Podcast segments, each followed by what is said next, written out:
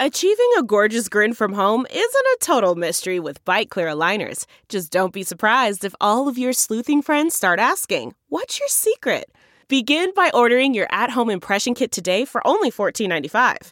Byte clear aligners are doctor directed and delivered to your door. Treatment costs thousands less than braces. Plus, they offer flexible financing, accept eligible insurance, and you can pay with your HSA FSA. Get 80% off your impression kit when you use code WONDERY at Byte.com. That's B-Y-T-E dot com. Start your confidence journey today with Byte. Don't touch that dial. You're tuned in to the Dread Podcast Network.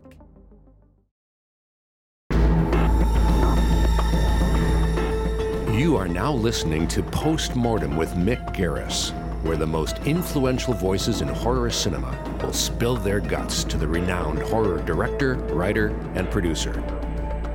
Now, here's your host, Mick Garris. From Nice Guy Productions World Headquarters overlooking the glamorous San Fernando Valley, I'm Mick Garris, and this is Postmortem. It's time we talked about zombies. Yes, the ubiquitous undead. They have a long, proud, and sometimes not so proud history in books, films, and television. For most of the world, their first exposure to the zombie was the Haitian undead of White Zombie, who tilled the sugar fields, free labor without complaints about long hours or low pay. They were the recently undead, reanimated by voodoo or other magic.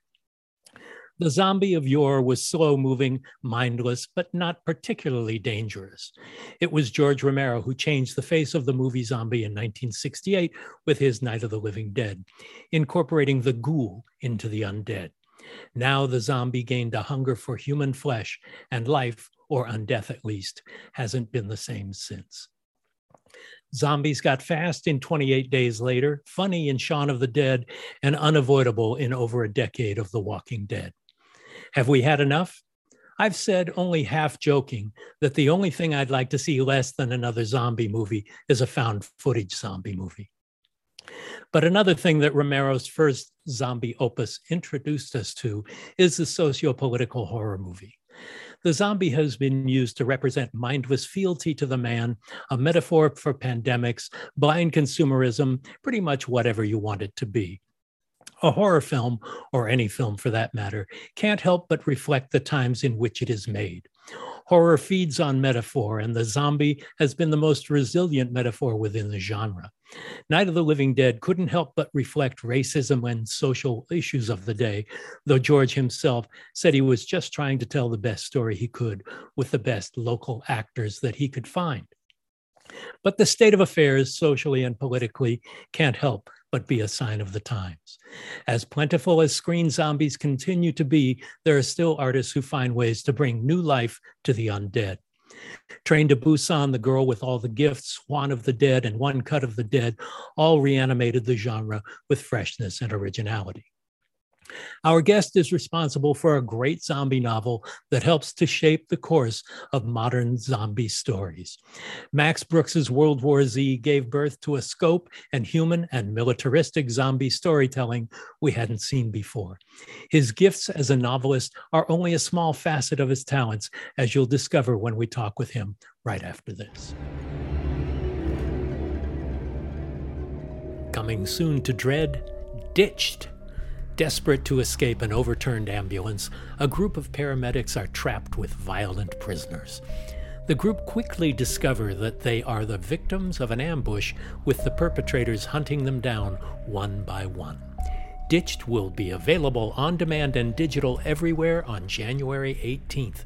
Pre order on iTunes now. Ditched.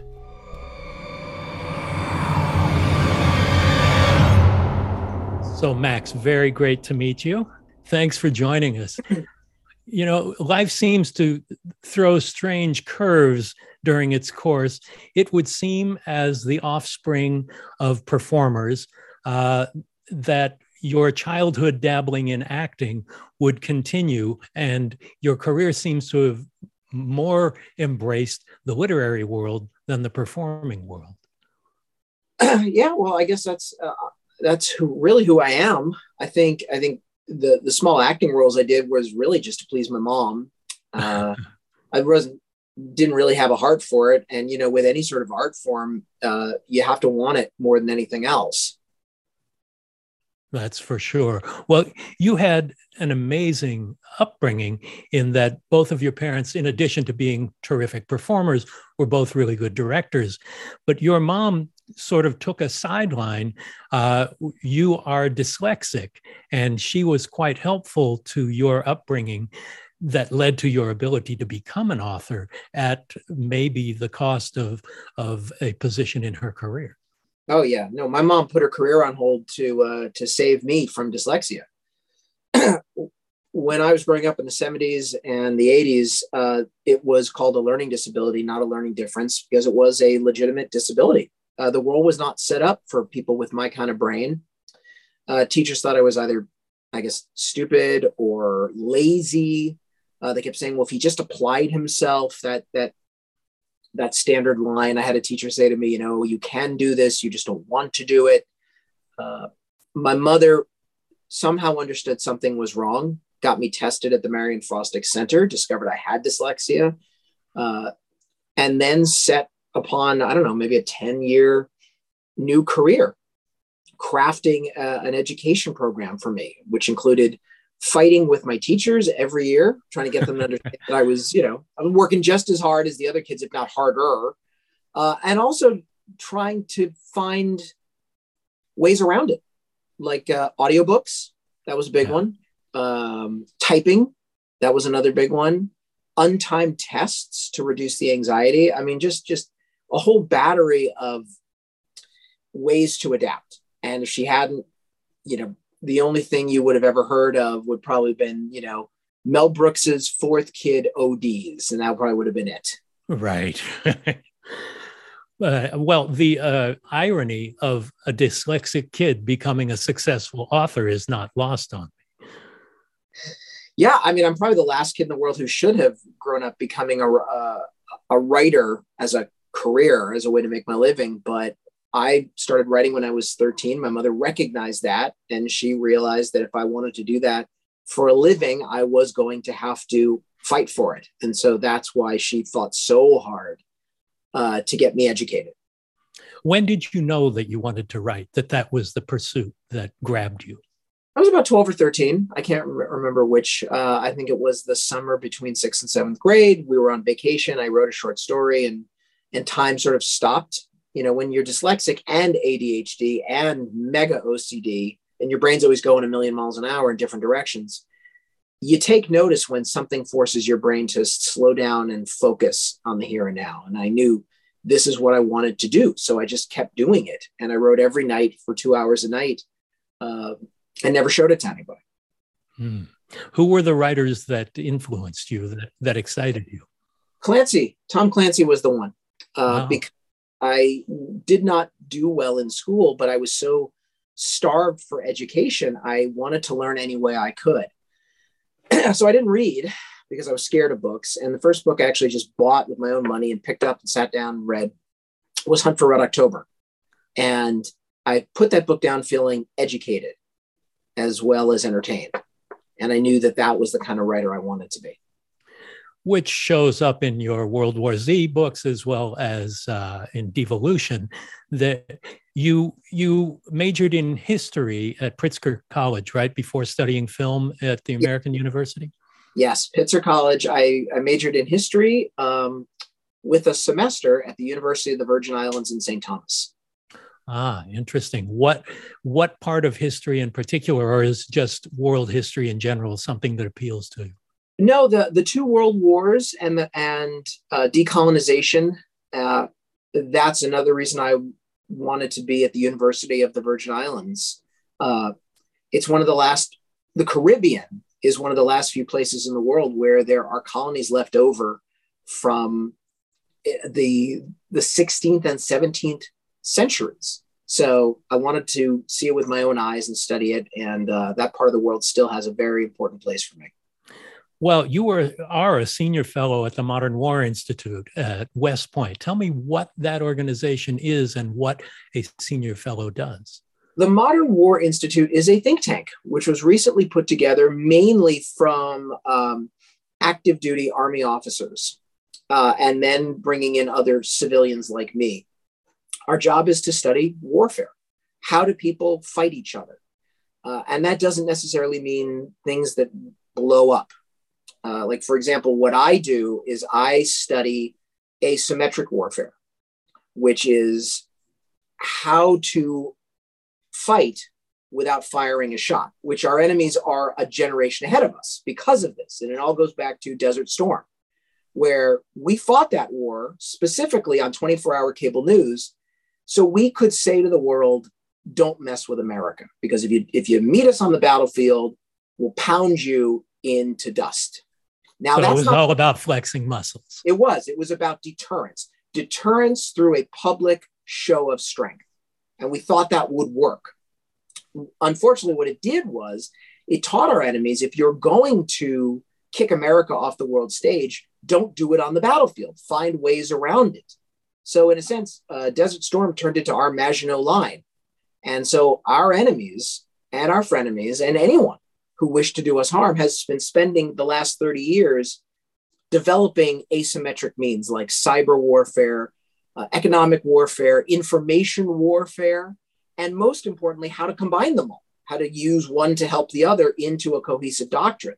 The Chinese have a book about it, uh, unrestricted warfare, and the Russians, well, we don't we call it, we used to call it the Gerasimov doctrine, but that's that's inaccurate.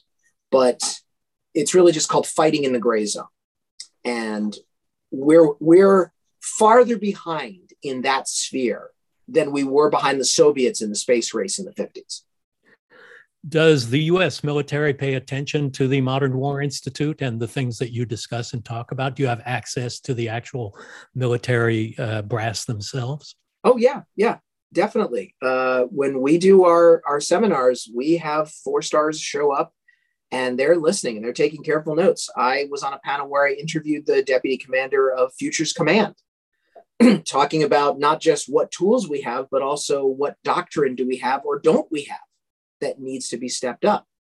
So yeah, there's a lot of listening going on, and they'll they'll invite anybody. I remember there was one at one of our seminars. We had a journalist, a civilian. I didn't know he was a journalist, but I knew he was out of place. He was, shall we say, a little flamboyant, the military or, or national security DC crowd. Didn't even wear socks, but he came up and gave a presentation on why the Chinese have bought Grindr, the gay Tinder.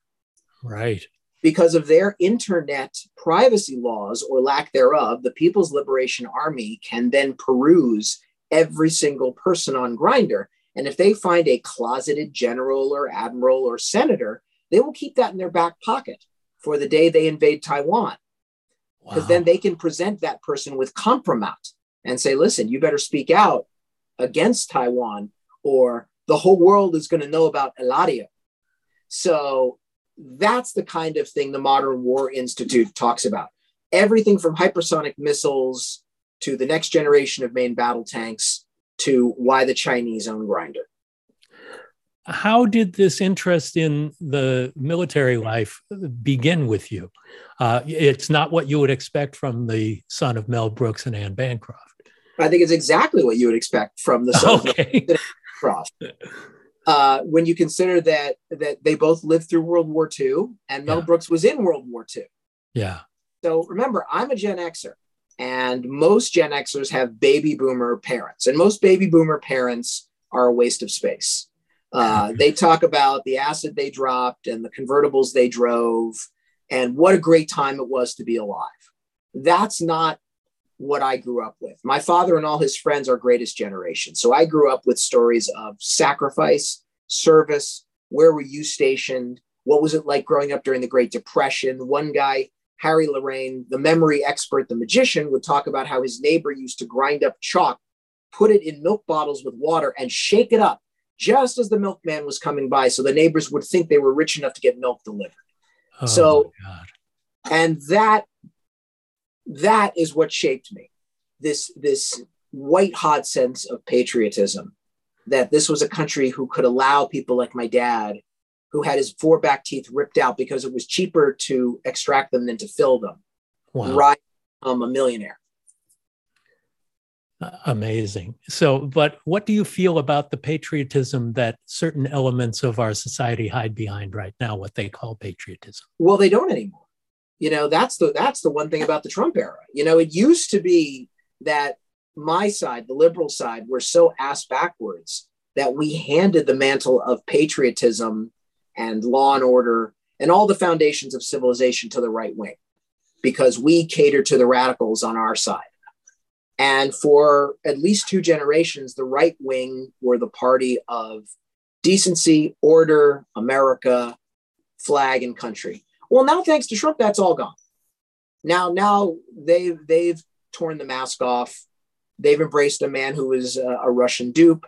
They murdered policemen on the steps of the Capitol. So there, there's there's no more there's no more uh, farce when it comes to who's the patriot and who's not. Well, talking about that uh, in terms of your work as an artist, as a novelist, um, you bring so much of your knowledge of military history into World War Z. Tell me about how you conceived of that project in the first place and how you took uh, modern warfare history, military history, and injected it into a, a, a zombie story. World War Z came about just answering one of my own questions, which is if there was a zombie plague, how would it really go down? Because when I watch my favorite movie of all time, I think Dawn of the Dead, to me, uh-huh. the most interesting scenes are when they're watching TV and they're watching society fall apart. And that just fills me with questions. What is the government doing? What are other governments doing? You know, the problem I have with so many zombie stories is they're micro stories in a macro setting. Uh, zombies are big Zombies are global. And it would be trying to learn about how a global zombie pandemic goes down by watching most zombie stories is like trying to learn about World War II from watching Saving Private Ryan. so I was trying to tell a big story, but how the hell do you do it? So when I was a kid, my mother gave me the audiobook of Studs Terkel's The Good War, changed how I thought. And I thought, that's what I'm going to do. I'm going to be the Studs Terkel of uh, zombies. And I'm going to write an oral history of a zombie war. And when it came to military setting, it goes back to Clancy. I wanted everything to be real. You know, what made Clancy so special was he took that Ian Fleming uh, psychosexual bullshit and threw it away. He said, I'm not going to write fantasies. I'm going to write realities because Clancy, as a nerd, as a wannabe, as an outsider looking in, thought that the real world was interesting enough. So he was a nerd and he did his homework. And that's what I wanted to do because if I'm going to write about a real zombie pandemic, I'm going to write how would it really go down. The zombies are the only thing that's fake. Everything else has to be 100% based in reality. Uh, and so every single event in World War Z is based on something that really happened throughout human history. So you kind of had a trial run with it with a sense of humor with your zombie survival guide, which came a few years earlier. Yeah, well, and that almost killed my career because of false advertising. Oh, you know, the, yeah. Well, the world wanted to my my reps, you know, my agent, my late agent Ed Victor, God bless him, gave me, you know, he gave me my career, but really to his dying day, never understood who I was and what I what I did. Uh, he and the people at Random House, uh, they tried to position Zombie Survival Guide as Mel Brooks Jr. writes a comedy book about zombies. And I begged them not to do that. I said, if you do that, it will destroy it and it will destroy me, mainly because that's not true. And sure enough, that happened. Uh, the, the mainstream media reviewing it uh, eviscerated it. They said, this is, this is a horrible book. They promised it's a comedy book. It's not funny. Well, duh. then my people, the, the, the horror folks, the sci-fi folks, the people who I come from hated it because they thought Mel Brooks's brat was taking a giant dump on something they loved. Mm. So I had to throw it all away, their marketing plan, crumple it up, throw it in the fire, and then reinvent it, my own marketing plan and reintroduce myself to America and reintroduce this book. So thank God that Fangoria gave me a chance to do an interview. Thank God Dee Snider and Debbie Rochon let me go on Fangoria Radio. And thank God for Greater Talent Network and my new personal appearance agent, Mike D'Andrea, who said, I'm going to put you on the road. And you're and you can give actual zombie lectures. And if they laugh, that's great, but you're not laughing. You're taking this shit seriously, which is what I did. So I clawed my way into this niche of proving that I'm really into this. Well, what is your relationship with the with the genre, the genre press and the genre fans and the like? Because you've said you're a fan, but you've also said you're an anti-fan. In oh in yeah, oh well, sense. yes. I I am an anti-fan in that there is a section of the zombie fandom, not not the majority, certainly not anymore, but there is a narrow section that thinks a zombie apocalypse would be cool. Hmm. And I don't do that. I don't do zombie porn. I don't think it would be fun. Uh, I remember we I was on some panel at Comic Con and some other guy was doing his he was promoting his new zombie TV show. And he said, I think the zombie apocalypse would be kind of fun. I just picked up my chair and moved to the other side of the table. because zombies are not fun to me. They're terrifying. This all comes from a childhood fear when I was, I think, 12 or 13 and snuck into my parents' room when they were out to dinner to watch cable TV, maybe see some boobies on Showtime, whatever, and ended up watching, I think it's called Hell of the Living Dead. Hmm. You know, it's it's the Italian one where they go to New Guinea. Oh yeah, yeah. Yeah, I'm 12 years old and I'm watching flesh being torn apart and eaten. And that set me on this path. So when I sat down to write Zombie Survival Guide, I was not thinking, "Oh, wouldn't it be awesome if this really happened?" No, I was thinking if this horrible nightmare actually came true, how could I survive? and put it onto paper.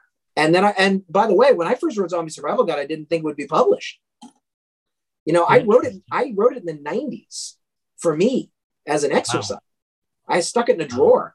It was Y2K that that got me sort of thinking about it. And I I didn't think anybody would be interested. I think that's the secret to its success was I didn't write for an audience. I wrote for me. And it was only after I was on Saturday Night Live for a couple years and knew my time was limited there that I got into Ed Victor. And, you know, being on SNL hurt me also because they thought, well, how are we not going to market you as Mel Brooks' son being on SNL? This has to be a comedy book. Right. So, well, t- tell me about that experience on SNL uh, and how you went there and your time there, because it seems that you don't embrace the comedy side of it. No, I was miscast, but you, you can't turn that down. What happened was uh, I was struggling as a writer, trying to make it. Nothing was happening. And, you know, I think the worst part about being young, certainly for my generation, maybe millennials and Gen Z have it all figured out. But when I was coming up, the scariest part about being young was not knowing what I didn't know.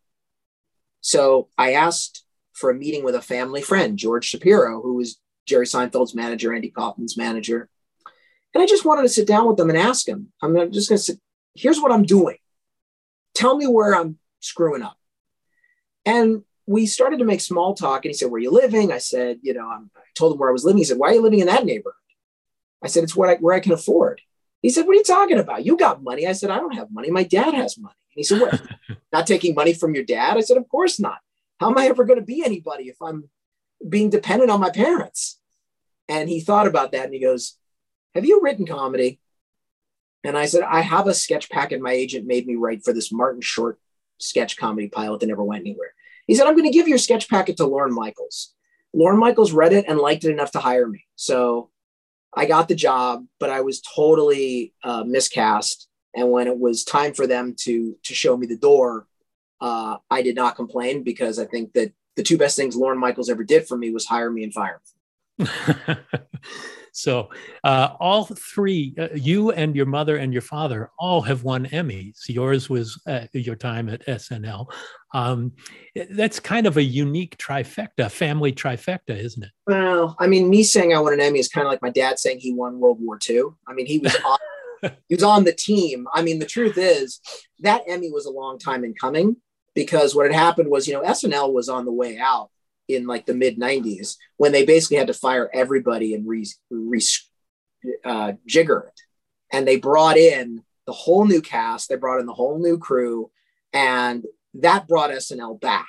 And then when 9 11 happened, which I happened to be there my first year, the show got its just reward. But the truth is, I mean, let's be honest, I'm holding on to Adam McKay's egg. So anytime he wants yeah. it, he's more than happy to come to my house and pick it up because it belongs to him and not me. Fair enough. What was it about the zombie in particular that that inspired you? I mean, it's kind of a huge part of what your career has. Oh become. yeah. well, it it doesn't obey the conventional rules of horror. You know, the conventional rules of horror is that begins with a very simple premise that I think most of us don't even realize because it's so obvious, which is we are the dominant species on this planet. We reign supreme. So, how is anything going to screw with us? Well, the answer is very simple it can't screw with us, but it can screw with a few of us. Mm-hmm. So, that is the premise of almost every horror story I have ever read or seen, which is how do we get a few sheep away from the herd? That's the device. How do we get them away from the herd so then the wolves can pick them off one by one? And that usually involves bad decisions. You know, hey, you heard about summer camp We're like there were those murders? We should like totally go. That's usually, you know, or we've got a distress signal from this planet. Ash, we can't go to this planet. As a matter of fact, we can. Oh crap. You know, we can't close the beaches. We depend on the tourist dollars. All ways to separate us from the herd. Now, zombies blow through all that and they attack the herd directly. That's what's so terrifying because I can watch any horror film as and especially as a kid and know that I wouldn't make those stupid choices. So I can go to bed at night being like, well, I wouldn't go in the water. you know, I wouldn't do this stuff. But what if the sharks came out of the water in the millions and ate everybody on Amity Island and I was just minding my own business? That's the scary part about zombies is they come for you whether you make good choices or bad choices or as Robin Williams once said in a a sci-fi special. The Martians are coming and they don't care who's naughty or nice. and there's a relentlessness about the undead that you can't do anything about. Well, that and that that goes back to Jaws when he says it's an eating machine. All it does is swim and eat and make little sharks. Uh, or The Terminator, which I consider to be a horror film. Sure. You know, Michael Biehn makes that speech, you know, it can't be bargained with, it can't be reasoned with, it doesn't feel pity or remorse or fear, and it absolutely will not stop ever until you are dead. I practically crapped my pants when I first heard that. so the relentlessness, the mindlessness, the ability to multiply. Also, and this is one of the key factors in why I write about zombies, is what the military calls second and third order effects. All right. Let's say I do everything right. Let's say I know the zombie plague is coming. I get out of Dodge. I got my zombie fort. I'm ready. I may die without ever having seen a zombie because their main threat is chewing through those threads that hold together first world existence electricity, sewage, running water, vaccines, cops, fire departments, refrigerated food, all the things that allow us to pretend that we are self sufficient. And when they chew through that and we are reduced to a medieval existence, you're lucky to live past 30. So you've mentioned Dawn of the Dead as your favorite movie of all time. Um, what are some of the other uh, zombie movies in particular that that that charged you up? Shaun of the Dead, I think, is is uh, the second greatest zombie film ever made. yes, because it's one of the only ones that that take the baton of social commentary from Romero. You know, the problem is you have a visionary like Romero, he comes along and he gives his social commentary a coat of paint, and all the followers see is the paint. And that's why everybody who came after Romero just made uh, topless woman scuba diving, and here comes a zombie and a shark. no, nobody saw anything deeper except Edgar Wright and Simon Pegg and said, wait a minute. Romero's not talking about zombies. He's talking about us. He's telling the story of us. And that's what I love about Shaun of the Dead. If you want to encapsulate the entire Generation X of Great Britain, the post Margaret Thatcher, post Cold War, we're young, we're British. What does it all mean? It's all in that movie. Well, did your father have an interest in the genre as well? I mean, Young Frankenstein is such a loving portrayal of the universal monsters and the like. Did did you ever share those moments over horror movies together? Not a bit, not one bit. um, no, no. I share. I mean, when he first read it, he said, "You first read Zombie Survival Guide." He said, "You got to cut this down. It's too big. You got to cut it down. Get to the jokes." Even he didn't know what I was trying to do. Mm. Uh, but his greatest teaching was his war stories. I mean, I wrote this because I am Mel Brooks' son, but not the funny man Mel Brooks that everyone worships. I wrote this because I'm the son of a World War II combat veteran who said, Don't think about the big stuff, the, the romantic things about the guns and the tanks. That's not what killed most of us.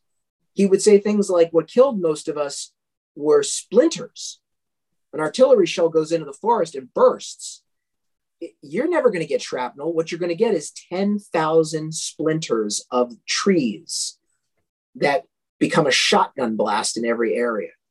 Or he te- says to me things like, uh, I grew up with the story of you got to take off your boots when it's 10 degrees below zero and you're going to sleep in the snow. You got to take them off. You got to rub your feet. You got to put bacon grease on your feet and then put two pairs of socks on. Don't put your boots back on. You'll wake up without your toes. Those little details, not sexy, not romantic, but life saving, is what I poured into the zombie survival guide and then later World War Z which which shows i mean the veracity of those stories being told takes them to a different place than what we're used to in a genre adventure so to speak. I was fortunate enough to work for your dad when i wrote the sequel to the Fly II i wrote the Fly II what i came up with was something much more socially conscious and more interesting than what we ended up having to make as a teenage horror movie. But I discovered that your dad was so much more than the funny guy we're all familiar with. Extremely well educated, well read, and knows dramaturgy like nobody. Uh, you know, yeah. the movies he's produced from Elephant Man to Cronenberg's The Fly and the like show a side that that the public doesn't seem to know much about. Well, this is another thing I learned from my dad is you have to own and manage your image. And he understands this because just like the public wanted to shove me in the category of Mel Brooks Jr. writes comedy zombie book, uh, he was very conscious that when he executive produced Elephant Man, The Fly, Frances, 84 Charing Crossroads, all these really important, wonderful art house films, he knew that if his name was anywhere associated with it, it would destroy them. He knew that his reputation that he built up was toxic because then people would be expecting a funny, haha, Mel Brooks comedy. And you can't control that. So he knew for a man to do this, for anyone in show business to have the confidence to take your ego out of the equation and say, if I want these movies to work, I must be invisible. Show me anybody else in Hollywood that does that. Yeah, it, eh, pretty amazing. And it's interesting in that uh, the studios, when they do a Stephen King adaptation that's not a horror movie, like Stand By Me, they hide his name in the credits. They don't put his name in the title as they do on the horror films. They were, very, yes, and you have to do that. And so my dad knew because nowadays you always see like so and so presents, you know, yeah. from the people that brought you. That's the part I always love. When they, they, don't, they don't even say director, writer, producer, they just go from the people uh, right. so I'm like, wow, from the craft service guy who brought you this movie. He knew that that Mel Brooks presents The Elephant Man would kill it on its first day. Yeah, where's the yaks? Yeah. Yeah. Um, your work as an actor as a child, you you still continued doing it for a while in animation, doing a lot of voice animation. And is that something that you're interested in? Uh, because I know you've written graphic novels and comics and the like.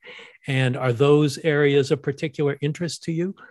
It's always interesting to me, uh, but I obviously don't have time to be a voiceover actor anymore. But thank God I did because it gave me a wealth of contacts when I was making the audiobook for World War Z. And like I said, audiobooks are very important. Audiobooks help me get through school. And I knew when I made the World War Z audiobook, it had to be an all-star cast. It had to be uh, a 1930s radio drama. So I begged them. I said, please give me enough time to write letters to actors and reach out. And what saved me a lot of time was I already had some of these contacts from my cartoon work. I could reach out to some of the directors, the writers, the casting directors, and say, hey, do you know this person? Can you get me in contact with this one? So that made a huge difference. So thank you, Batman Beyond. Uh, well, what about graphic novels? Tell me about the difference in writing for uh, that format than than writing fiction, and then we'll talk also about uh, the the Great Wall and your other screenwriting work. Oh, you know, uh, writing comic books is a completely different art form, and because if you do your work well, if I do my work well, I don't know about anybody else, but if I write a good script, you you almost never see it maybe I'll write a line or two of dialogue and that's all you'll see. But I put a ton of my work into the action description. And I know some some comic book writers aren't like that. Some of them just write like one or two lines, maybe just one line, giving the artist complete freedom. And that's great. I mean, you know, there's no right way to do this. But for me, I, I see the picture so clearly in my head, I need to be extremely detailed. and then when I do something like the Harlem Hellfighters, the true story, African American soldiers in World War One, I, I have to take on another job, which is to be the artist's research assistant. And that's tough because if you want to be historically accurate, you actually have to do even more research than if you're writing a historical novel. Because if you're writing a historical novel, you can only put as much detail in as you want to put it. You know, a character it walks into a room in 1917. If the room is not important, don't mention it. But if you're writing a graphic novel, your readers are going to see that room. And you better right. make damn sure that that room is accurate. So uh, you have to, I do, I have to go back and research what did everything look like back then? Because I can't let the artist do it because he's busy. He's got the, the hardest job. He's drawing. And I can't distract him and say, oh, go look this stuff up. So doing Harlem Hellfighters, the moment I finished the script and turned it over to the, the artist, Caanan White, my job was to furnish Caanan with just a tsunami of historically accurate images. Now, I know Will Smith's company optioned that. Is anything coming of that in the motion picture format? I don't know where, where they're trying. I mean, the, you know, I can tell you what we're trying to do now. I don't know when it's going to happen, but we're trying to pivot to do the Harlem Hellfighters as an audio drama. Oh, nice. Yeah, because it's it, it makes sense. It's an ensemble cast and also, what taught me to do this was doing the last audiobook for Devolution because it happened. Devolution came out just as the pandemic hit. So, right. in order to do the audiobook, Random House had to send us all audio equipment to record from home. Right. And I realized there's absolutely no reason that we can't do this for the Harlem Hellfighters. We can send them equipment. They can set it up. Their assistants can set it up, whomever and then they can send it back to us because that's what I did. They sent me a big box. I set up my Das Boot studio under my stairs. when it was all over, I packed it all up. They gave me instructions, and then I just shipped it on back. Yeah, well, it's it's not lost on me that your uh, graphic novels, comics, have been GI Joe and Harlem Hellfighters, military war stories.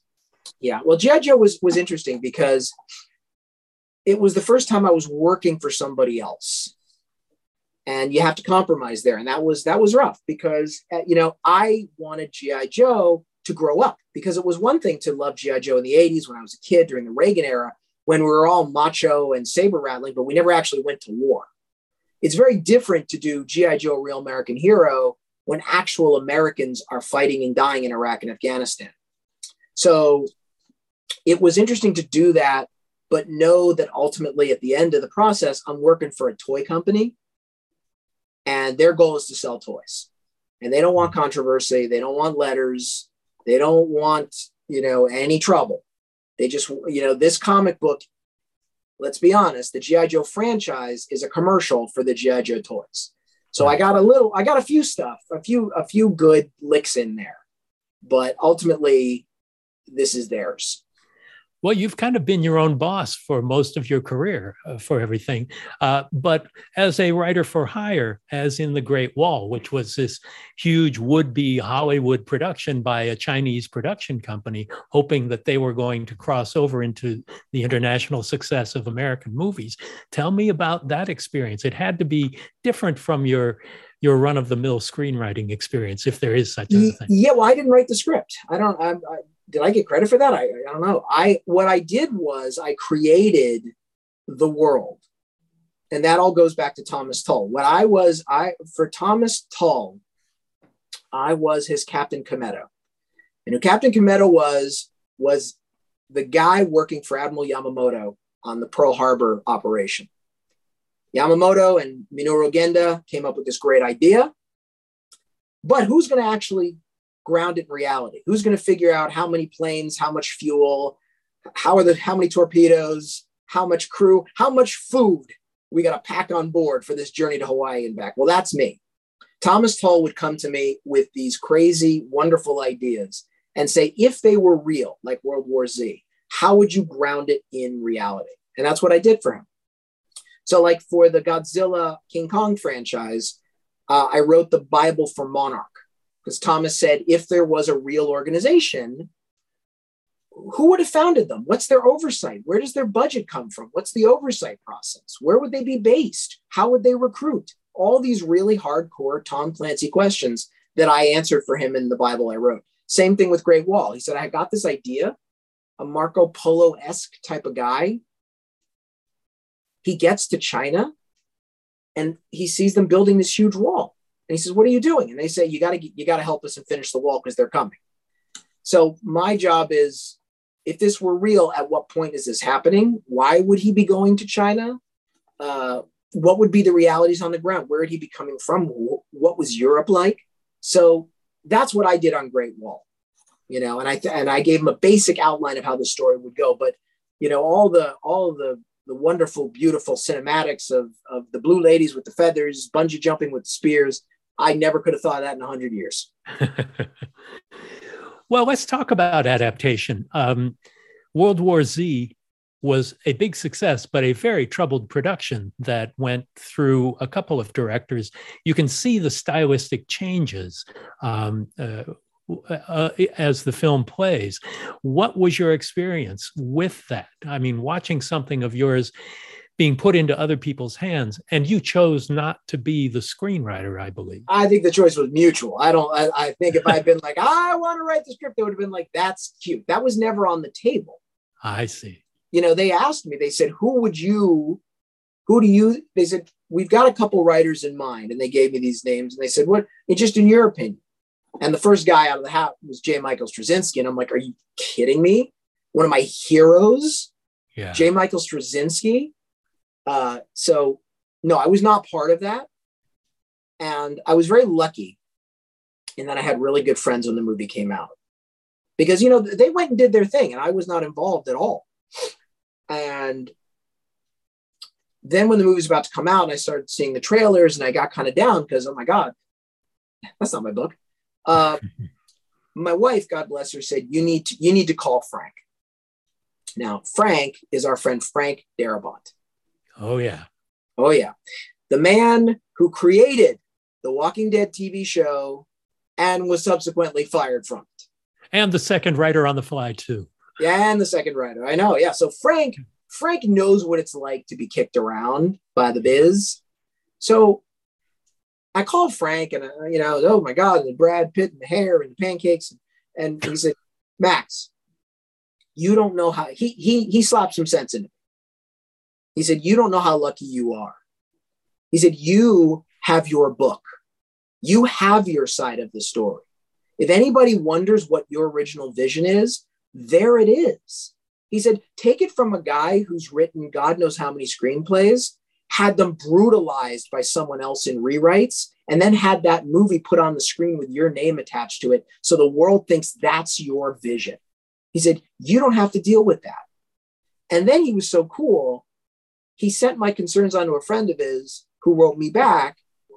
And he said, This guy says, Listen, the reason I'm assuming you sold the movie rights in the first place is the reason we all sell the movie rights to our books. It's to give our book a second life.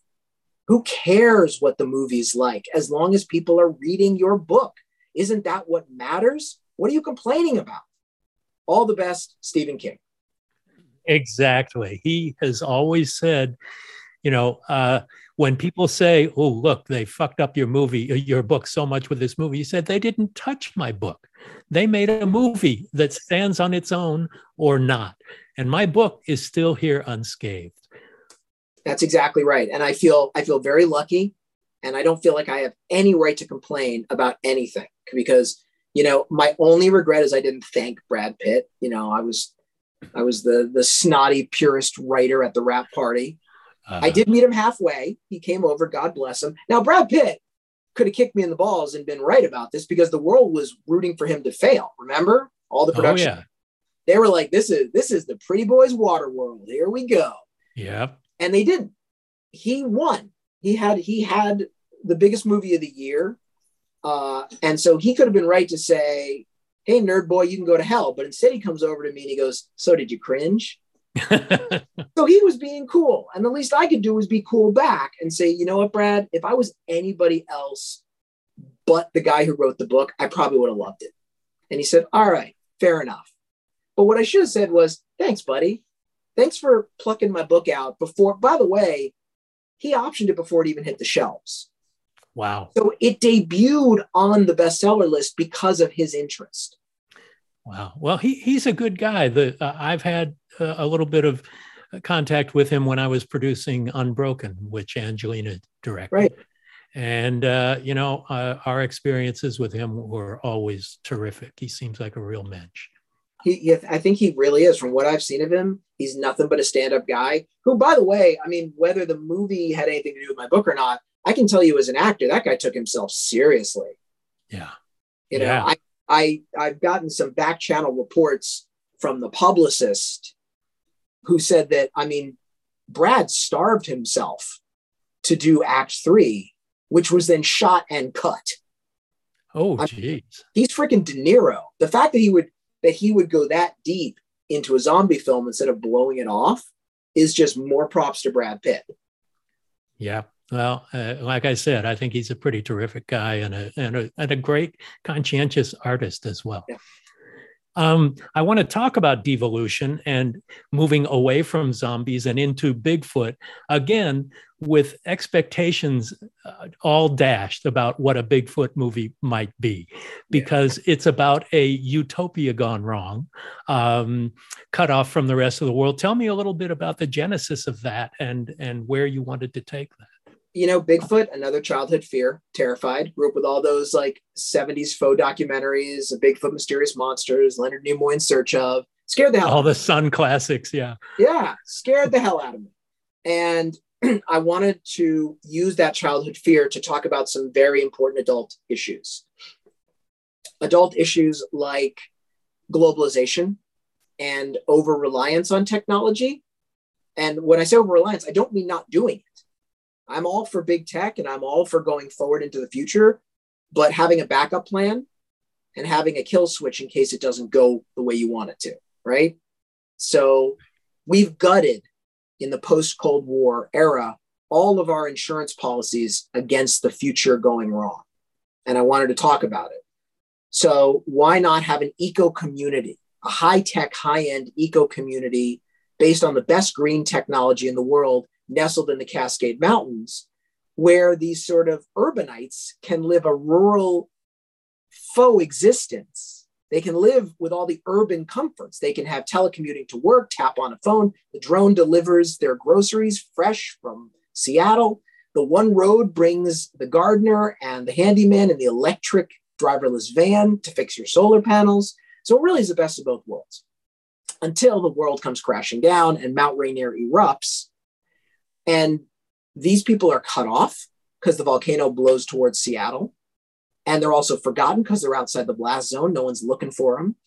And these overeducated, overpaid David Sedaris fans don't know how to change a light bulb. and I can say that because David is a very good friend of mine. Uh, good. But that's that's what I wanted it to be. I wanted it to be people who are at the very top of society's pyramid with all its luxuries and pleasures and advantages. And once they're ripped away, once they're reduced to potential food for another life form, it boils down to Ira Glass and Fran Lebowitz versus Bigfoot.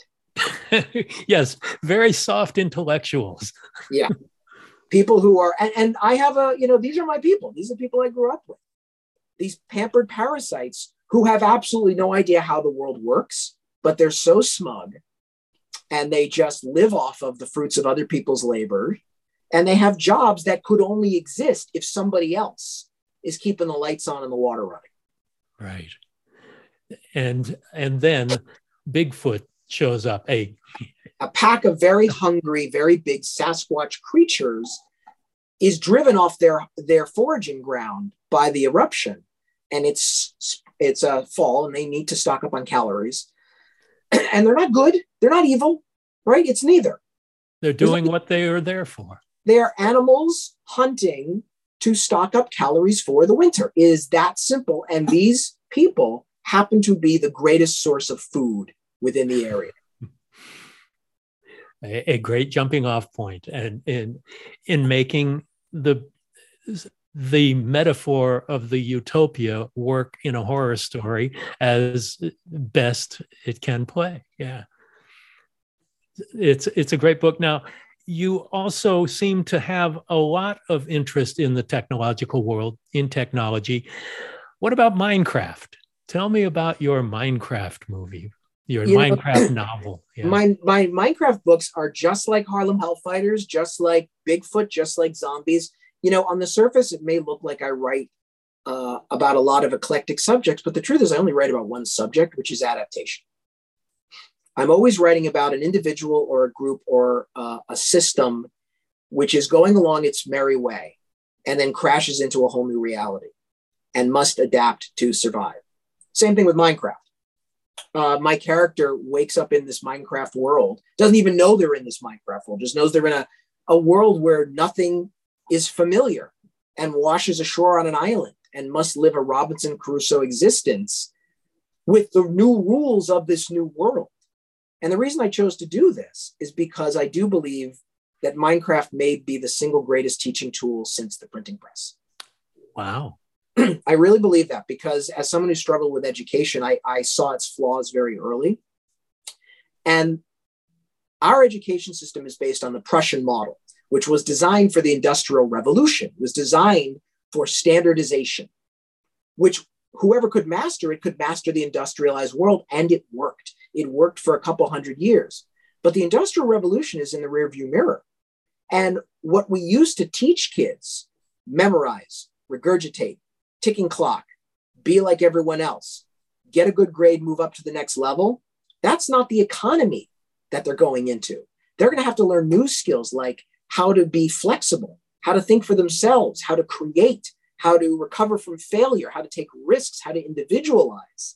That's the new workforce. And Minecraft teaches you all of that, as opposed to all the video games I grew up with, which were Prussian video games, right? In most video games, there's a right way and a wrong way to do it. And the faster and better you do it, the more points you get, the more points you get, the more you get promoted, the more you get promoted, you win the game. Boom. Thank you, 19th century education. so you're talking about growing skills as opposed to firing skills. Yeah. Yes. I am trying to teach kids all the skills on how to be a an intellectually robust and flexible person in this economy where change is now the norm, where there is no more job security, where we're all going back to being the kind of pushcart salesman that my gra- uh, my great grandfather was when he got to America and had to learn Norwegian before he learned English, so he could get the herring from the Norwegian fishermen. So then he could push carts this is who we are now, people. Remember uh, the movie Reality Bites? Oh, yeah. Ethan, Ethan Hawke gives that wonderful Gen X whine.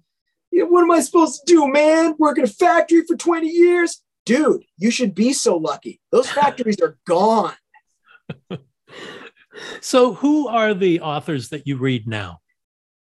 You know, I read uh, uh, an eclectic group of authors. I'll go I'm not a snob for anybody. You know, I just reread Aesop's Fables. Uh-huh. Holy crap! After all these years, after all these thousands of years, what proof that we as human beings do not change? You know, same show, different costume. Yeah. So I just I just reread those.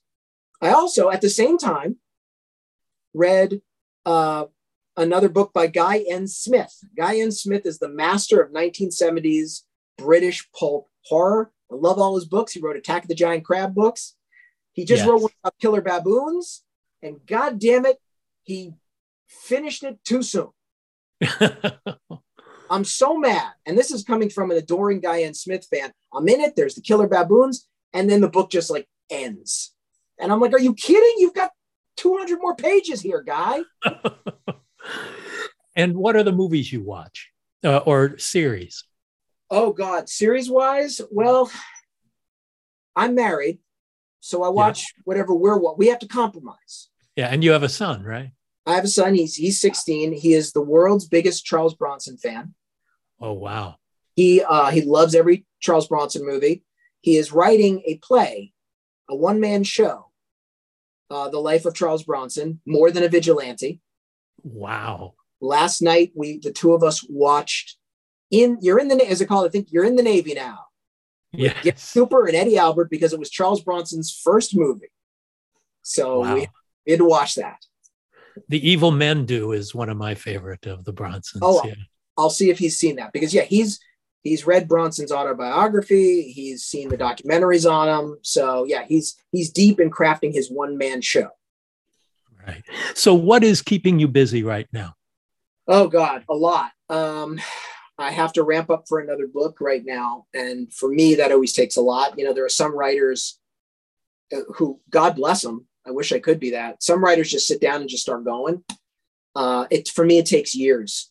It takes years of research. It takes years of uh, plotting it out. Um, that, so I'm in I'm in full pre-production right now. This is an audio podcast, so no one will be able to see on the side of my office is a wall of whiteboards. Uh.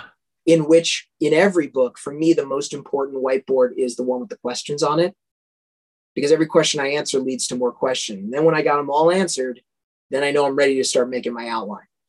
So you outline pretty heavily before you get into the detail work. Oh yeah. Oh, I first first research, then outline, then synopsis.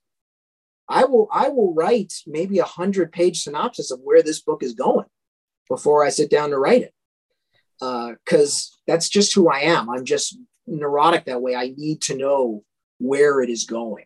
And like I said, research is everything because sometimes that will dictate where you go. You know, doing devolution, I had to physically make the weapons. I had to grow the crops. I had to go to the place in Washington state where I put my village to make sure my characters couldn't just walk out. And I couldn't even walk in. How long did it take for devolution to uh, complete itself? It was about three or four years. You know, I originally sold it to Thomas Tull at at uh, Legendary as a movie. Wow. And, and, we started to get into it, development. They hired a writer. We got a script. I didn't, I wasn't thrilled where the script was going. It was sort of going in the direction of a 1980s Golan Globus movie. So oh, when, it, when, it, sort of fell out of, of production or, or development, I didn't shed any tears. But then my wife, again, you know, who I owe everything to, she pushed me and said, tell it your way. Go to Thomas Tull, ask him for the novel rights back. And so that's why in the thank yous of the book, I give him a giant Bigfoot size thank you for getting the novel rights back. Now, your wife is a playwright. Um, do you talk horror stories? Do you share? Do you inspire each other uh, when you're working, or do you keep that separate? No, no. We always we always throw uh, ideas past each other. I mean, I, I always say to aspiring writers, one of the most important things you're going to need to have is a critic that you can trust. Because you don't want to just write without any criticism before you show it to the world. You got to have some feedback, but you don't want to open it up to people you don't trust because they might steer you in the wrong direction. So I'm very lucky. I got my wife who knows exactly what I want. And then I've also got uh, a great editor who knows what I want. So between the two of them, I feel like I'm in good hands. Will there be a devolution movie? Well, I can tell you there's a devolution script. It's at Legendary. I uh, I know there's a there's a writer director on board, uh, New Zealand guy. We actually spoke spoke on Zoom. Seems very earnest and very smart, and really wants to make this a great movie. So you know, I wish him all the luck in the world. Well, Max Brooks, thank you. I wish you all the luck and I thank you for the work. I'm a huge admirer and I appreciate everything you do socially, politically, as well as creatively. Thank you so much, Mick. Thanks for doing it. Thank you for listening to Postmortem with Mick Garris. Download new episodes every Wednesday and subscribe on Apple Podcasts, Spotify, or your favorite podcast app.